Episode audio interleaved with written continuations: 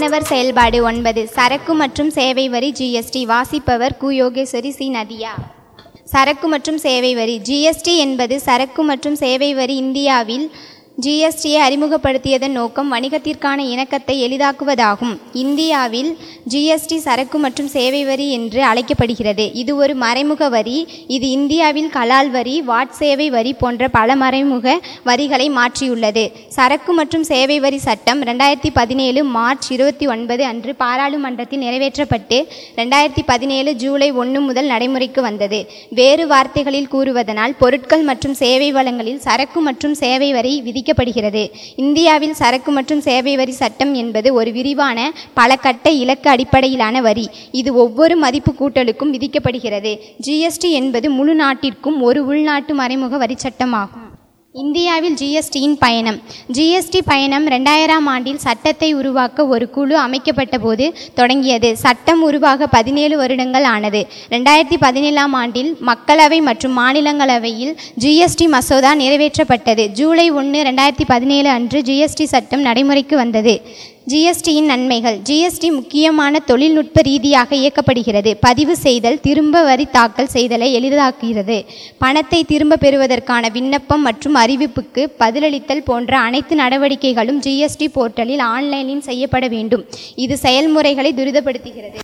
ஜிஎஸ்டியின் தீமைகள். ஜிஎஸ்டி இணக்கத்தை பொறுத்து விற்பனையாளர் ஜிஎஸ்டியை செலுத்தவில்லை என்றால் எந்த ஒரு வார்த் வர்த்தகரும் பணத்தை திரும்ப பெறுவது சாத்தியமில்லை. ஜிஎஸ்டி இலக்கணம் என்பது அரசாங்கம் எதிர்கொள்ளும் ஒரு பெரிய தடுமாற்றமாகும். காணாமல் போன வர்த்தகர் மோசடியை குறித்த நடவடிக்கை எடுக்கப்பட்டு வருகிறது. ஜிஎஸ்டியின் மற்ற தீமை என்னவென்றால் பணத்தை திரும்ப பெறுவதற்கு அரசாங்கம் விரைவாக இல்லை. இதன் விளைவாக எம்எஸ்எம் இக்குழுக்களுக்கான பணி மூலதனம் பெரும் இழப்பை ஏற்படுத்துகிறது.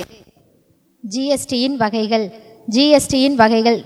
சிஜிஎஸ்டி இது மத்திய அரசு வசூலிக்கும் ஓர் உள்மாநில விற்பனை வரி. எடுத்துக்காட்டு மகாராஷ்டிரா உள்ள நடக்கிறது ஒரு பரிவர்த்தனை. எஸ்ஜிஎஸ்டி இது மாநில அரசால் வசூலிக்கப்படும் ஓர் உள்மாநில விற்பனை வரி. ஐஜிஎஸ்டி இது மாநில அரசு மற்றும் மத்திய அரசு இணைந்து வசூலிக்கும் ஒரு வரியாகும். எடுத்துக்காட்டு தமிழ்நாடு மகாராஷ்டிரா. ஜிஎஸ்டி மறைமுக வரி விதிப்பை எவ்வாறு குறைத்துள்ளது? நிறுவனங்கள் வாட்டின் கீழ் செலுத்திய வரியை விட மிக குறைவான வரியை செலுத்த வேண்டும். இது எந்த வகையான இரட்டை வரி விதிப்பு முறையையும் கிட்டத்தட்ட நீக்குகிறது. எனவே ஜிஎஸ்டி மறைமுக வரி விதிப்பை குறைத்துள்ளது. எந்தெந்த பொருட்களுக்கு எவ்வளவு ஜிஎஸ்டி? பால் மோர் தயிர் வளையல் செய்தித்தாள் அச்சிடப்பட்ட புத்தகம் மனித ரத்தம் ஜீரோ சதவீதம். அரை விலை மதிப்பற்ற கற்கள் ஜீரோ புள்ளி ரெண்டு அஞ்சு சதவீதம். நிலக்கரி கிரீம் ஆடை ஆடை நீக்கிய பால் பொடி ரொட்டி மருந்து சூரிய நீர் சூடாக்கி நோய் கண்டறிதல் பேக்கரி கலவைகள் அஞ்சு சதவீதம் வைர வேலை ஒன்று புள்ளி அஞ்சு ஜீரோ சதவீதம் ஆயுர்வேத மருந்து நெய் வெண்ணெய் பாலாடை கட்டி பல் தூள் எதிர்கால தொலைபேசி குடை தையல் இயந்திரம் பன்னெண்டு சதவீதம் அலுமினியம் கை கழுவும் சானிடைசர் ஷாம்பு முடி எண்ணெய் பூஞ்சை கொல்லிகள் தலைக்கவசம் முடிக்களிம்பு முடி சாயங்கள் பதினெட்டு சதவீதம் இரு வாகனங்கள் மோட்டார் மிதிவண்டி சாக்லேட் தண்ணியக்கி சொல்லி இயந்திரம் ஏடிஎம் பற்பசை வாசனை காப்பி திரவ சோப்பு ரப்பர் டயர்கள் இருபத்தி எட்டு சதவீதம்.